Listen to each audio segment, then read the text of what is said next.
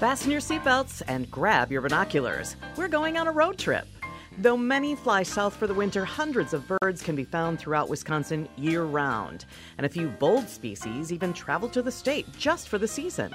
There's nothing like the quiet thrill of bird watching in winter when the lack of leaves, open water, and white, snowy environments make it easier to spot our feathered friends.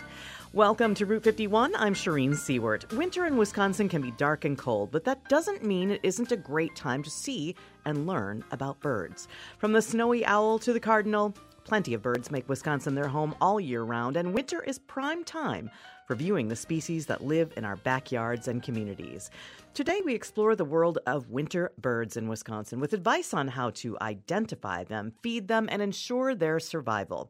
Join us today and have your birding questions answered by calling 800 780 9742, or you can email us at ideas at WPR.org. Jeanette Kelly is a wildlife biologist, ornithologist, and educator at Beaver Creek Reserve, where she spent the last 11 plus years as citizen science and education director. With more than 25 years of experience, Jeanette works with individuals, local universities, and conservation organizations to collaborate with international researchers on a project that will enable Wisconsin and the Chippewa Valley to participate in high impact research and education of migratory species throughout North America. Jeanette, thank you so much for being part of our program today. I'm so glad to be here, Shereen. Thank you. Jeanette, why is it that some birds migrate south and other species just don't? Uh, have they adapted to the cold weather when other species can't? What's the story? Uh, yes, uh, yes to that question about adaptation and adapting to the environment. It also has, it, it becomes very basic where it's all animals, including us, we need are food, water, and shelter. And for a lot of the birds we see here, especially in the summertime, those birds are insectivores and they are looking for insects. So, all those bird species that predominantly feed on insects, they have nothing to eat here this mm-hmm. time of year in Wisconsin. So, a large part of our population does migrate south and that can also be water. They maybe need water, you know, food, water, shelter are the things that we need to survive. And so, water, with our freezing water throughout the state, that's another thing that pushes a lot of species further south. Now, the birds that stick around this area, like you mentioned, the cardinal, and I love the fact that you brought you brought up that fact that there are a lot of bird species that stick around through the wintertime because so often people think about birding in the spring and the summer, but there is fantastic birding throughout the winter months. And for those birds that stick around, they are well adapted to be here. They have a food source. Most of them are seed eaters and they can find shelter and they have enough food sources to gather water or they know where to find those little niches of open water that remain throughout the state. Has it always been this way that some birds stay, some birds go, or have there been evolutionary changes over a period of time? Well, certainly throughout our lifetime, that's the way it's been. Yes, and and you know, long, long time ago, uh, not sure exactly. Probably still some amount of migratory action, but for a yes, I mean, from our knowledge, migration is been a continued part of birds' lives, and it is that fact of finding what they need. Now, for some of those species, those migrations are changing, or the destination of where they go to is changing. And we are seeing that more commonly, for instance, eastern bluebirds. We just finished the Christmas bird count in January, and some folks had eastern bluebirds on their counts. For many years, it's been common to see American robins sticking around throughout the winter months, but more commonly now we're seeing eastern bluebirds. It's because the climate is changing some, the winters aren't quite as harsh, they're finding that water and food source that they need, and they're able to stick around. So, although for a long time throughout throughout history birds have been migrating, we are seeing some changes in that. You mentioned robins. Uh, we had uh, an email from Tammy who uh, said that she was wondering if you'd seen the robins in Eau Claire this past week. She said that she she saw flocks of mm. uh, of several dozen. Uh, are they robins? Is that what she's seeing? Well, it could be. I I'm not exactly sure. I have not seen them, but I it's it's definitely very possible. We know at Beaver Creek Reserve, just outside of Eau Claire, we have an area where no matter what time of winter, you can always find robins there. It's a little tucked away part of the reserve where there's a spring, so there's always open water. There's plenty of berry bushes for the birds to eat off of. So it is. I would not be surprised if she has seen a flock of American robins. The other possibility that it could be is I have heard people talking a lot about cedar waxwings, mm. and they are a bird similar in size, a, li- a little bit smaller than the American robin, but they also do congregate in large flocks. And I know people have been seeing flocks of cedar waxwings, so it could be either of those two species. Mm, okay. In addition to those, um, what other birds are we likely to see this time of year in, in Wisconsin? Sure. Some of the ones that stick around and may seem commonplace, but still really neat birds and sometimes don't maybe get the attention that they need. But a lot of the great birds you can see in winter, the northern cardinal, which you had mentioned earlier, the black-capped chickadee. We are lucky in Wisconsin to have two species of nuthatches. We have both the white-breasted and red-breasted nuthatch, and they are full of such fun little antics and so great to watch in the trees and at your feeders. We have woodpeckers. Lots of species of woodpeckers can be found here in Wisconsin, mm-hmm. and they are a great one to learn to watch and observe and to identify a, I saw a pileated woodpecker uh, in our yard Excellent. several times. Yeah, it, and they're so bizarre looking, aren't they? They are. They are huge. They seem like they shouldn't exist. And sometimes I think people are frightened when they see them fly up to their window feeders or even fly across the road. And I will say, I have lived throughout the country, and the area here in the Chippewa Valley where I currently reside, I have never lived anywhere with such a high population of pileated woodpeckers. I literally see them every day, which I think is is pretty amazing. They are they're really cool looking, but they are they look like dinosaurs. yes, me. yes. We at Beaver Creek Reserve we have a bird banding program that has been going on for over twenty years, and occasionally we do capture a pileated woodpecker that we then do some measurements on and do health checks on and band them and release them. But I'll tell you, when we get a pileated woodpecker, it is a handful. It requires a couple oh. people to hold on to it, and everyone at the Nature Center knows we have it because it's very loud. Oh, yeah, I bet. I bet. Are there, this is a, I, I'm just going to ask, are, are there birds that specifically just come here for the winter that we only see during the winter, or is that not a thing? Yeah, absolutely. Just like we're talking when we mentioned migration at the beginning of the show, some birds are seeking warmer temperatures, less snowfall, open water. And you have to remember when you think about North America, we are not at the farthest northern tip. So there is northern part of this country, uh, of this uh, land north of us. So those northern species, those boreal species, those tundra species, they come down to Wisconsin because we are their Florida. So we see birds like snowy owls. We can sometimes see great gray owls, rough-legged hawks, which are my favorite of the hawk species, and also some of the great feeder birds are pine siskins, there was a big push of evening grosbeaks this year. A lot of people have been seeing evening grosbeaks. In the summertime, we have the rose breasted grosbeaks mm-hmm. that grace our backyards. But in the winter months, sometimes we are lucky enough to see evening grosbeaks. Now, I will say, a lot of those winter visitors are dependent upon the weather and the extremes, either up north or here. When there are more extreme conditions up north, shortage of food, we see big pushes of these species come down here. And we I know the snowy owls in the state have been lower than past years, and some of those songbird species that you may see at your feet are like the pine siskins, the redpolls. I haven't seen any, and I haven't heard anyone talking about them. Now that doesn't mean that their popu- anything's wrong with their population. It just means that they don't need to come down here this winter or for mm-hmm. whatever reason they're choosing not to come down. Another common one I should mention species is the junco. A lot of backyards right now are full of juncos feeding off the ground. How do birds adapt to the colder weather? Uh, when when it starts getting colder out, what happens to them that makes them, you know, able to withstand these crazy temperatures? Sure, that's a great question one of the maybe the idea that would pop into people's heads right away would be their feathers. And their feathers are a tremendous and extremely important resource for them. Let's think about a chickadee. So a small bird could easily fit in your hand weighs about five nickels.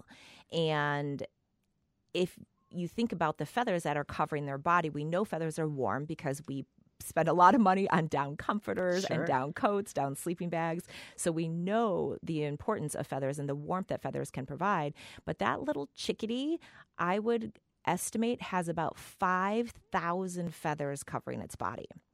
5,000 feathers. And those feathers help insulate it. They can move those indiv- those feathers individually and capture air under those feathers to help insulate it. It helps also to keep them dry, so dry from the snow or the freezing rain that we've had recently. So it helps those feathers keep them dry and keep them insulated from the warmth.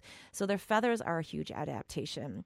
Uh, another adaptation they have is the the way their blood flows. Birds have a different type of blood flow system to help warm their blood and keep their blood from being so cool at their extremities. So in their legs and their feet, they have a different warming system for their bloods than blood than we do. And as many people probably notice when we have extreme temperatures or big storms coming, backyard bird feeders are often very, very busy. And that's because those birds are filling up on food and often food with high fat, high protein that will help keep them warm. How do they know? How do they know that something's coming? Oh, isn't that a great question? Uh, and I, I often wonder that myself. And, you know, I, I don't know, and maybe there is someone out there that does know, and that's just something that uh, my knowledge doesn't cover, but they. It's it's similar to your dogs. I mean, my dog knows when there's a thunderstorm coming, or when people talk about having injuries and their their arthritis in their knee acts up. But you know, is the pressure change? Uh, you know, things changing in the climate that they are able to sense and and know. Uh, that makes sense. I can feel it in my bones. Right, when- exactly. well, how cold is too cold, though? Is there a point where you really worry about the survival of the birds uh, when, it, when it gets to a certain temperature or certain uh, weather conditions? Yes. Now, there's probably the scientific answer for that and the more emotional uh, answer to that. And I fondly remember my father when I was a kid, when it would be so cold out, and my dad would say, I just want to open the doors of the house and let all the animals come in right now. let them all come in and warm up. Animals can survive at phenomenally cold temperatures and in very extreme weather. They may, to help survive those temperatures, may reduce their mobility. They may also kind of go into a um, what's called a torpor, not really a hibernation, like we would think of a black bear going to sleep for many months, but a torpor where their body really does slow down and their heart rate might slow down so that they don't need to have as much energy or work as hard to keep their body warm. And and they can survive very like i said very cold temperatures. Um, what is too cold? I, I don't really i don't really know because i have been shocked sometimes when i think there's no way i would go outside right now and i see birds in the bird bath. And people say well oh my gosh what's wrong with those birds? Don't they know they're going to freeze to death? But i truly believe animals are intelligent enough to know what is safe for them and what is not safe for them. Are there some species of birds that you, as a scientist, are more worried about than others when it comes to the, the cold weather? The cold weather the the birds i would worry about the most are birds that have gotten off track so to speak in terms of they for whatever reason missed migration they got blown off migration they got confused on where they are. There was on the Christmas bird count this year, there was two interesting birds picked up in Wisconsin. One was a black and white warbler. Now, you might not know what a black and white warbler is, but warblers, most people, if you're interested in bird, know that we think of summertime, you know, hot July when we think of warblers. And there was a warbler found in Racine County in December, mid December. That bird I would worry about because it is not you know, maybe doesn't have quite the insulation capac- capacity, cannot find the food source it normally would be looking for, which would be those high protein insects. Birds like that. We actually had a chipping sparrow a few years ago at Beaver Creek Reserve that we caught. It was the end of December. It was one of the latest records ever known of a chipping sparrow. And that bird I was very worried about. We actually saw it a few times at our feeders. We captured it a couple times and released it right away. But um, I would say, and this is me anthropomorphizing, that bird looked cold mm-hmm. to me, mm-hmm. and that that understood. We, understood. we felt like we should keep it and keep it warm, but obviously that's not something we would ever do. But right. it it seemed cold to me.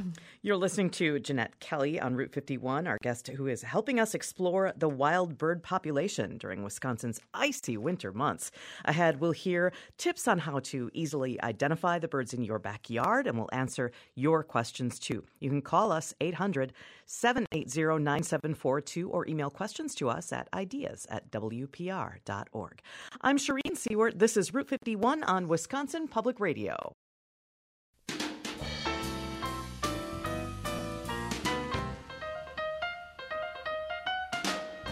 We're back on Route 51. I'm Shereen Siewert. Jeanette Kelly is with us today for a discussion on wild birds and their unique features. What would you like to know? You can email us ideas at WPR.org or join us by phone at 800 780 9742. Jeanette, I'm curious about some advice for beginning birders, uh, people who are just kind of getting into this. Um, what do you recommend? Are there websites, apps, um, anything that are that you'd say is a really good resource for somebody who's who's trying to get into it? It's a great question, Shereen, especially because people tend to find birding intimidating and they shouldn't. Birding is something anyone can do. It does not have to be your background. You do not you didn't don't have to have taken ornithology 501 mm-hmm. school. Mm-hmm. Anyone can become a birder and you can do it uh, easily. You can make it more difficult. It, it, it's very very flexible. The and yes, there are tons of resources out there. There's a lot of websites. The Cornell Lab of Ornithology has a great website all about birds. There's some fantastic apps through Audubon, the Merlin app through Cornell. There's a lot of different apps out there that people love and utilize. And I would encourage people, especially if they're seeking out websites or apps, try several different ones because, in my mind, resources for identification are extremely individual. You could have 12 birders in here and we would all hold up our favorite field guide and they could all be different. So I think it's really important for everyone to research the different options out there and see what works best for you. And there are a lot. My my husband loves the Smart Bird ID app, for example. Sure. He's got that up all the time. Yes. But, but, but I know he tried a whole bunch before he settled on what yeah. was was really right for him. Yeah, and even if you don't like it initially, try it again. The Merlin app I actually dismissed originally, and then I took a trip to Florida where there was a lot of shorebirds that I might not know, and I used it not necessarily to identify what I would see, but as a check and balance for myself that I think this is what I'm looking at. Now let me pull it up on the Merlin app for the photo ID or the sound ID, and that really helped me.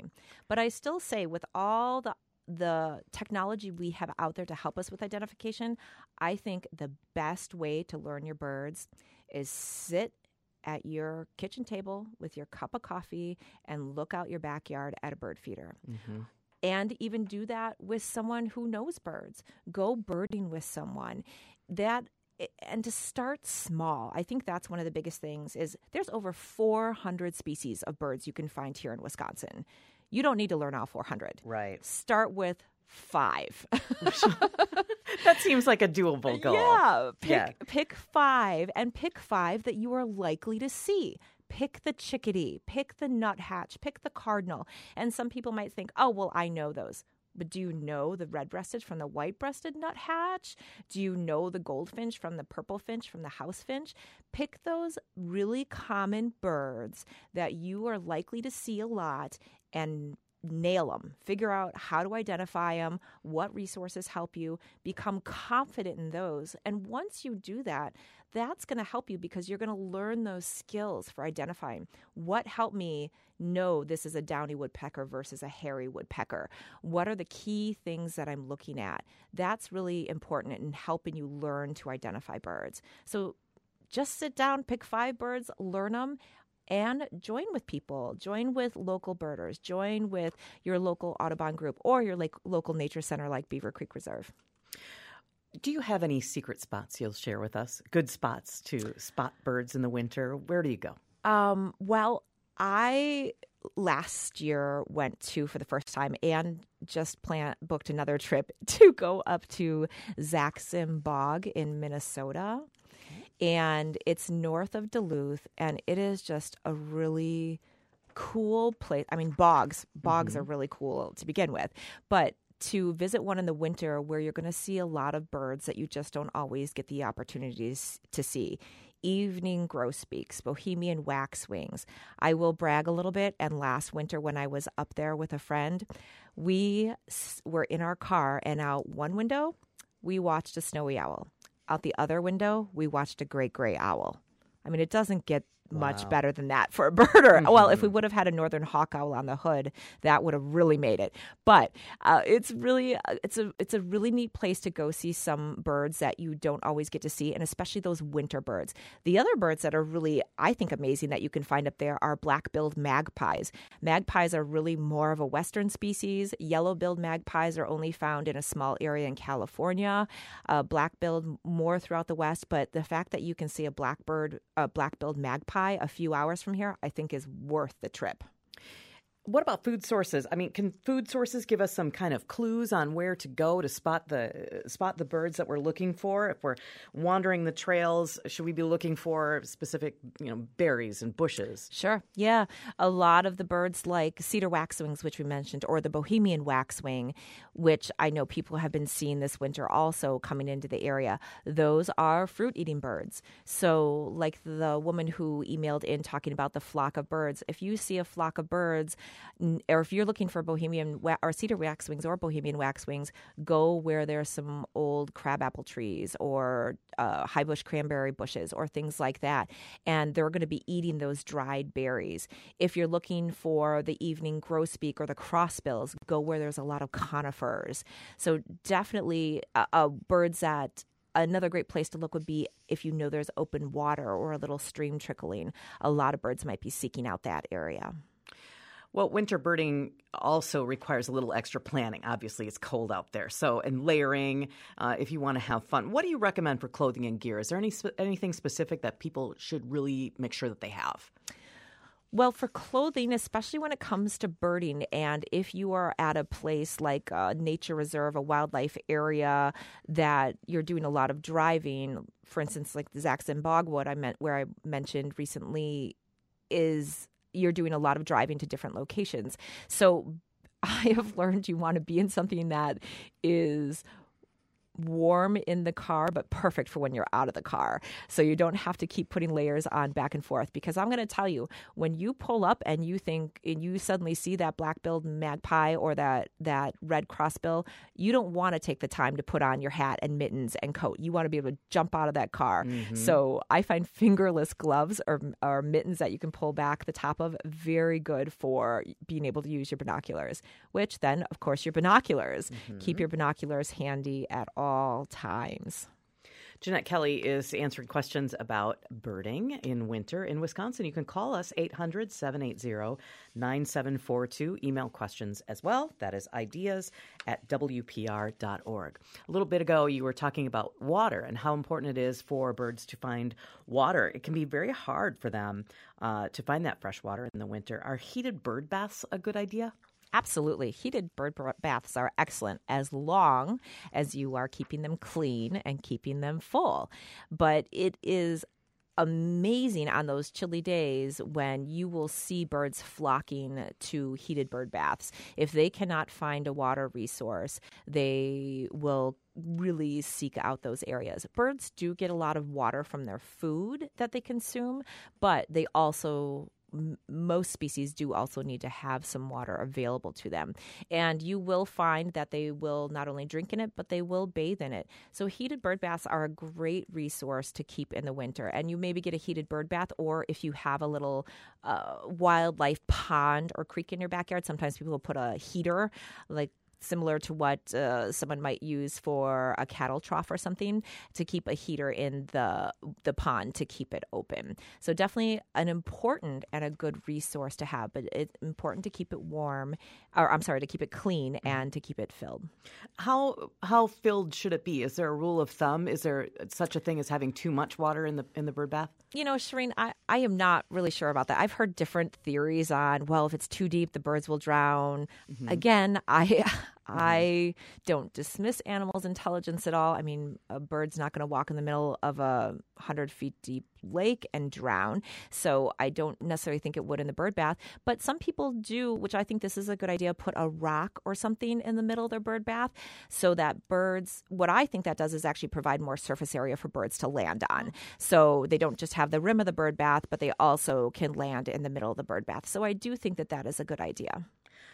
What are some things that communities are doing to encourage bird survival? We hear about bird friendly design an awful lot, but what does that mean exactly? Yeah, that bird friendly design, thinking about the needs of birds. And, and I just want to point out that remember, even for a program like this, when you are looking specifically at one group of animals, remember that's not just that group of animals that helps. We have a whole huge interconnected set of wildlife and insects and plants out there. So helping one species quite often ends up helping a lot of other species. And so, bird friendly, you want to be thinking about the way buildings are constructed, the windows you have, the way the windows reflect. You want to think about lights out, doing lights out at night. That's been a big push to not have lights in buildings, on skyscrapers. You want to think about the food, uh, the food that you're providing through plantings. There are a lot of non native plants out there right now that we are putting into our yards. Think about more what are native plants that could be providing shelter in the winter, that could be providing providing food in the winter. It's getting rid of a lot of the concrete or the mowed grass. One of my big soapboxes has been becoming to not mow so much grass. Grass is literally an ecological desert. It is just a dead zone. Now, don't get me wrong. Put me on a blanket in the grass on a nice warm summer day, and I'll read my book all day laying in that grass. Mm-hmm. But when you think about pollinators, wildlife, birds, it provides nothing. It doesn't even have insects for the birds to eat. So, thinking more about not having so much so much i don't want to say open space because you can still have a lot of open space but scattered throughout that open space planting native plants planting shrubs trees bushes that are much friendlier to our native wildlife Are there things we should stop doing that you think uh, just please stop doing that? I, I, I'm probably going to get uh, certain companies or people mad at me now, but I would. Uh, you're setting me up here. Um, I would, I would stop mowing so much. And when I say that, it doesn't mean you can't have your yard. Just take a two foot strip along your yard and stop mowing that. Put some trees in there. Put some bushes in there. We've done that on both sides of our yard. Uh, so stop doing so much mowing. Or in May, no mow May has become an, a common thing. Many people have probably heard of. Stop mowing in May so those plants can get become established and those pollinators can get what they need. No, uh, not mowing so much is a big one, and also chemical use. I am amazed at the amount of chemicals that are available to anybody nowadays that we can just readily put in our yards where we are maybe our newborns or our dogs are laying in the grass and then sticking their hands, their feet, whatever in their mouths, tracking into our house. Uh, the seeping into our groundwater, especially if you are in a well system. I live in the country, I have a well. It makes me very concerned when I see all the people that are spraying their yard for insects. Um, that that all seeps into your groundwater and could get into your well systems. And spraying trees, uh, gardens. I it's not uncommon. I'm sure people have heard me say before when people come to me and say, you know, my bluebirds used to be all over my fruit trees and now they're not there anymore. Why? Well, you're spraying them with chemicals and so it's killing all the insects and that's what the bluebirds want to eat. So I think chemical usage and cutting back on the amount of green grass and non-native plants is a huge step you can do in your own backyard. I always wondered about the the impact that, that spraying might have on birds, and mm-hmm. I think that's interesting. We we've talked a lot about what you know the things we can do, but but what do you say to people say who ask why is it even important? Why should communities care about creating a bird friendly environment? Why, why is this top of mind? Well, I think that comes down to then what is it that you want out of life? What is it that you feel makes a good quality life for you, your children, your grandchildren? It is when I think of life, I think there is a need for cities and towns and buildings and all of that. But I also know that wildlife and nature is a huge part of my life. And they do know through a lot of studies that nature and wildlife are very important for all people, even if you don't realize the importance it is for you or for your family. It is hugely significant. And there, I I reference this movie a lot. There was a children's movie uh, some years back called WALL-E about the little the little robot and I thought that movie was phenomenal when there's scenes of these humans all living in this spaceship essentially and they don't communicate with each other. They only communicate through technology. They don't have plants. They don't have animals. And then they find this one little plant and people are blown away by it and they fall in love with it. So it's it's extremely important nature to all of us even if we don't notice the direct effect it has on us regularly. Um, it does impact all of us. Here's an observation from a listener. Uh, Kate, uh, Kathy sent an email in saying that evening grosbeaks have returned to the Northwoods in large numbers. In in the 30s, uh, at and around feeders near uh, uh, and up to 100 near mm. Sailor Lake. Also, a red bellied woodpecker, a regular visitor, pileated woodpeckers, as we talked about earlier, goldfinch, purple finch, more chickadees than in the last few mm. years. Um, all regular visitors uh, and using sunflower seeds and suet. And we're going to talk about food in just a little bit, but. Um, why is it that these birds are are here now? I mean, is it has there been a change in weather? I know you talked earlier about how some you know, some birds come some years and some they some don't, but is this unusual? Yeah, a lot of those birds that they are would be common to you know easily found here in Wisconsin during the winter. The kind of the anomaly is the evening grosbeak. Like I said, we can have them throughout the northern part of the state, but there has been reports of large pushes of grosbeaks this year, of evening grosbeaks. And I know, especially in the northern part of the state, people have had huge numbers, uh, hundreds at their feeder, and huge, huge flocks of them. I had really hoped we would see them down here. And I know early in the winter there was a few reports around the Altoona area of people having evening grosbeaks. I know up in Holcombe, up in Bloomer. I've talked to a few people who've had them at their feeders. I have not seen one yet this mm-hmm. winter. So we are not seeing them here in the masses in the Chippewa Valley and probably not in southern Wisconsin, but there are large numbers up in the northern part. And you know, I have to admit I I did I have not read fully of why they see such a big push of them this year, but I would assume, I guess a lot of it does just go back to those basic needs, food, water, shelter, and it could have also been an extremely productive year, so there's a lot more of them out there, and it could be that there was in their normal habitat, their normal range, there was an issue that has really pushed them to different locations. Some bird species also tend to be what we refer to as nomadic and or eruptive. And that's a little bit different than when we think of migration. Eruptive means that there's a huge year of them that year and they just push out all over the place. And we'll see that with the snowy owls. Sometimes we have huge eruptive years with snowy owls or pine siskins. And some species are what we refer to as nomadics. Like if we talk about crossbills, they are a species that really don't seem to follow a lot of patterns.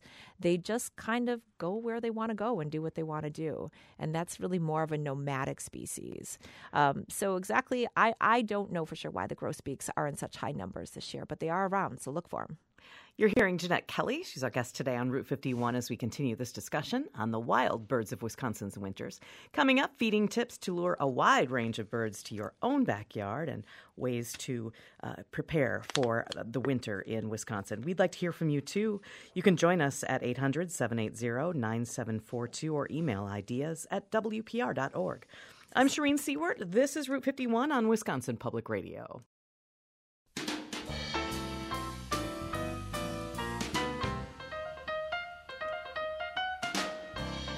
You're listening to Route 51. I'm Shereen Siewert. Our guest today is Jeanette Kelly, a professional ornithologist and an expert on bird migration.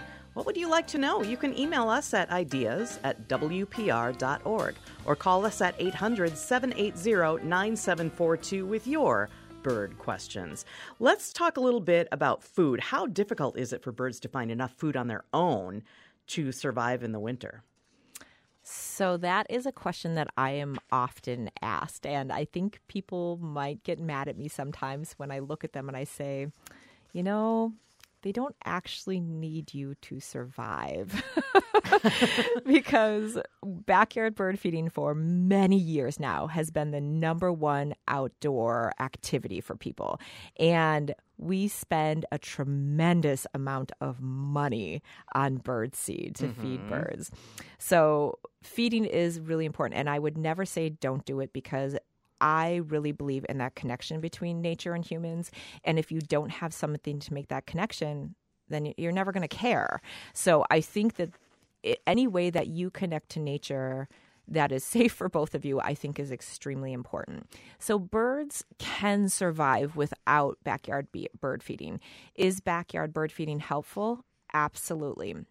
And there has actually been a fair number of studies that have shown that bird survivability does increase, especially in really cold temperatures, like we had talked about earlier. They've done a fair number of studies on chickadees and looked at chickadees that had access to feeders in really extreme temperatures, how that did increase their survivability. Hmm. Chickadees will still survive without your backyard feed, but it does help birds through the winter. It does also help them with breeding and productivity in the summer, but the winter months it is certainly helpful. And we see when we fill those feeders after they've been empty for a while how quickly birds flock to them. And uh, besides, feeding birds is fun too. I mean, it is so fun, and you never know what you're going to get. Exactly. We have Joe on the line from Buena Vista Marsh. He uh, is looking for some winter birds. Hi, Joe. Thanks for calling. Hey, thank you for taking my call. Um, yeah, I'm out here uh, right now looking for some rough-legged hawks, mm. snowy owls, um, and we often see uh, northern shrikes mm. come down to winter. Um, I was wondering if you could describe sort of the unique northern shrike. Oh, sure. What the, and have fun. And I hope you see all of those birds, and maybe even some of the. Uh, I know they've got short-eared owls in that area also. Northern yeah. shrikes. I've actually saw I saw a prairie chicken this morning too. Oh, well. you're having a good day birding. That's fantastic. So far, yeah. That's great. Yeah, northern shrikes. Shrikes are a really cool bird. And if you're not familiar with this shrike, if you're if you're thinking Jeanette, I don't know what you're talking about, definitely grab a field guide, grab Google something, and quick look it up because the shrike is a super cool bird. We have two potential shrikes we can see a loggerhead shrike and a northern shrike. In Wisconsin, here, we are most likely almost always looking at a northern shrike, and we tend to see them more in the wintertime. And we usually have one just south of Beaver Creek in the winter. I haven't seen it yet, although someone said there was one at our bird feeder just this last week. So, northern shrikes, they're about the size, a little bit smaller than a blue jay. They are a beautiful pearly gray with black and white markings on them. Now, the nickname for a shrike is a butcher bird a butcher bird. Hmm. And the reason why they call them butcher birds is they are a predatory bird and they will hunt birds, large insects, small mammals. And what they do is they will take, say, a mole that they capture and they will impale it on a piece of barbed wire or a thorn on an American plum tree or something like that and leave it for later. And I have actually seen this where I have come across a barbed wire fence and there were dragonflies and small rodents impaled on the thorns of this wire. Seems a little gruesome, but oh, mm-hmm. come on, how cool is that? I mean, yeah. they're utilizing tools, they're utilizing their resources. I think that that is truly amazing. And so this is a really good time of the year to go out and look for northern shrikes. You'll often find them perched on a power line, perched on top of a tree. And like I said, they're about the size of a blue jay, pearly gray with some pretty uh, striking black and white features on them. Well, thank you, Joe, for calling. I really appreciate that's a great call. And uh, wow, I, I, I never knew um, that to expect that kind of thing from from birds. It's, yeah, yeah, fascinating. Some of the challenges that birds uh, struggle with, of course, the avian flu, other life-threatening bacteria. This is particularly in the summer months, of course. But and when this happens, we've been cautioned not to put out our feeders. Mm-hmm. Is that much of an issue in the winter? keeping our, our, concern about diseases and spreading spreading of disease is still really important in the wintertime. And I it is very important to keep your feeders clean all throughout the year. Now, I, am going to be honest and profess to everyone that I don't like cleaning bird feeders. I don't like doing it. I probably don't do it as much as I should, but I am aware of how important it is. And it is definitely something you should do. And that's all times of year, especially maybe uh, you know, maybe more so in the winter when birds are congregating because they're looking for that easy food source. So, things to think about when feeding birds with bird feeders is purchasing feeders that are going to maybe not allow for feces to gather. So, a tube feeder where a bird is perched on it but isn't fully sitting on it versus a platform feeder where a bird can be completely on top of that feeder and could be excreting right eh, directly into the food. A hopper feeder that stores a lot of food but has a, a, roof over it to keep your feeder dry, your food dry, to help prevent things from molding and rotting. Those are very important things when thinking about keeping birds healthy. And uh, again, just cleaning up your feeders, cleaning your bird bath, and then cleaning up underneath your feeders is also extremely important. And to touch base back on the food and, and the feeding of the birds, in the winter, great foods to feed birds, black oil sunflower seed is every bird's most favorite type of seed. So if you're going to feed one thing, buy, buy, excuse me, black oil sunflower seed. Another great food source in the wintertime, again, thinking about high fat, high protein, peanuts. I know peanuts are pricey, but peanuts, either in the shell or out of the shell. Out of the shell, you're going to have smaller birds that are able to access them, like tufted titmice and the nuthatches and chickadees. Peanuts in the shell, the blue jays love them. So those are a great food source. And suet, again, high fat, high protein, providing a lot of energy for the birds. And if you want to bring other things in, like millet, millet, white millet, not red millet, but white millet is important in the wintertime for a lot of the ground feeding birds, like the juncos. All those juncos that visit us in the wintertime, they are seeking out a lot of that millet. So that's kind of, in a nutshell, the probably the most important seeds as uh, seeds and foods that you could offer in the wintertime. You said good suet. How do you tell good suet from suet that maybe isn't quite so appropriate? Sure. Well, if you you can feed either store purchased suet or you can buy suet from a butcher shop. Suet is just the rendered fat from animals is what it is. And if you are buying it from a butcher shop, you can just make sure that the meat is all cleaned off of it and you're down to just the pure suet. You'll also see during deer hunting season here, it's not uncommon to see carcasses hung in trees and you'll see birds picking away at the carcass carcasses, collecting the marrow and the fat from the carcass. So having suet that is uh, 100% suet and or pure suet, but then if you want to have suet with peanuts or or seed in it, that is fine too. It might help attract other birds to that suet.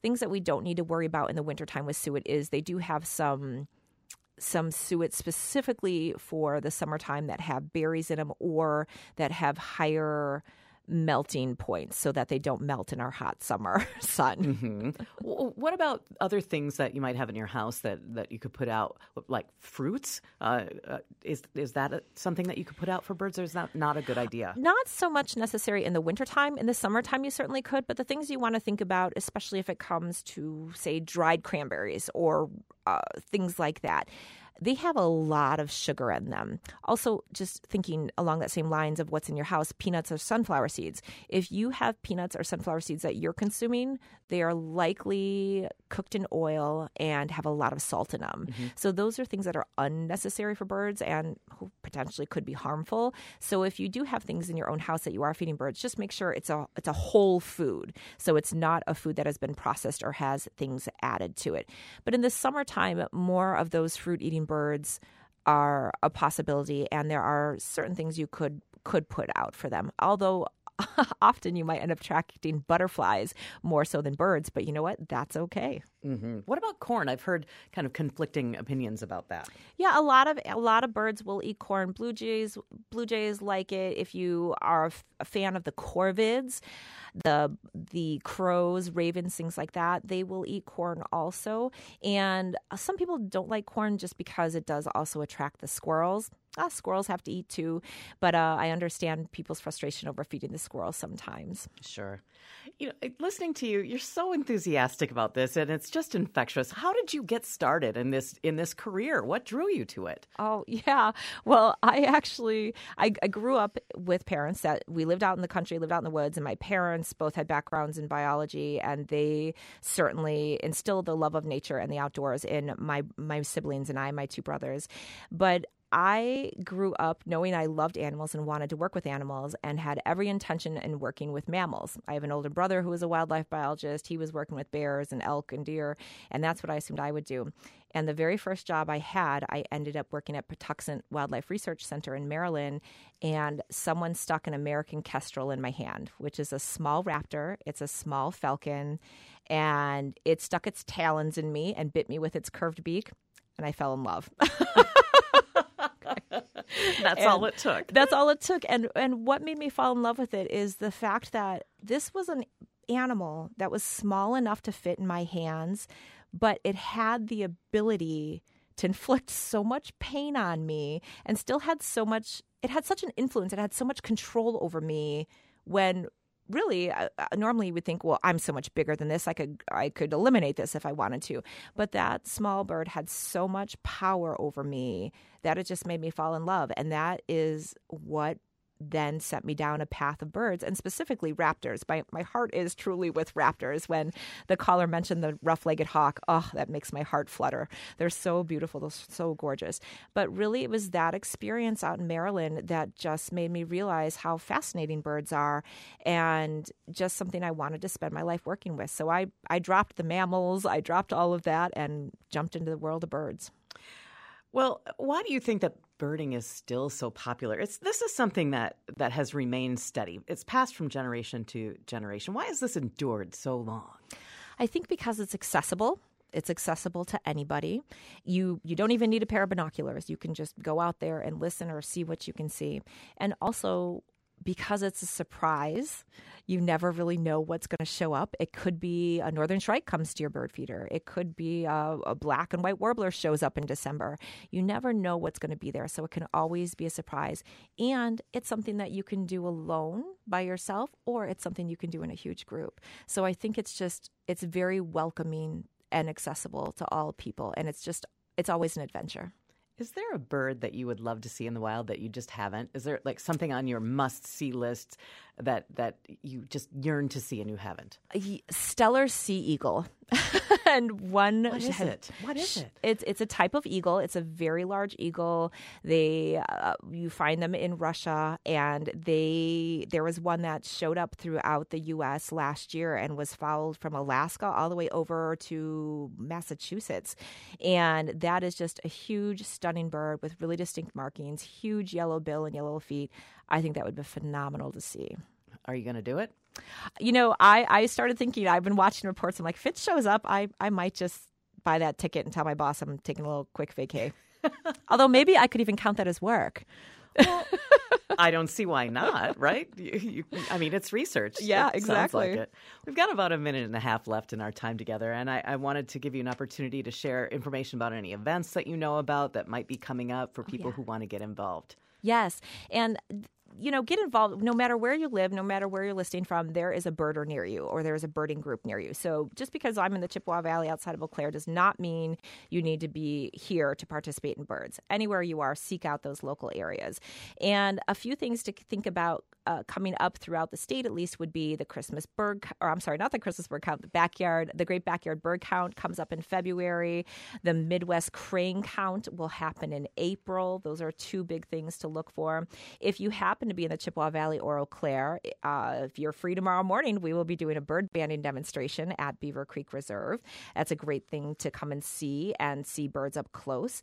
And also in April, Beaver Creek Reserve and Gaylord Nelson Audubon Society and actually Landmark Conservancy out of Menomonie will be supporting us this year too. We run a two and a half day bird school. It's a fantastic opportunity for new birders. It can maybe you've never even held a pair of binoculars. This class is for you. It's a great opportunity to learn about birds, learn about identification, learn about ecology and natural history, and hang out with some people that love talking about birds.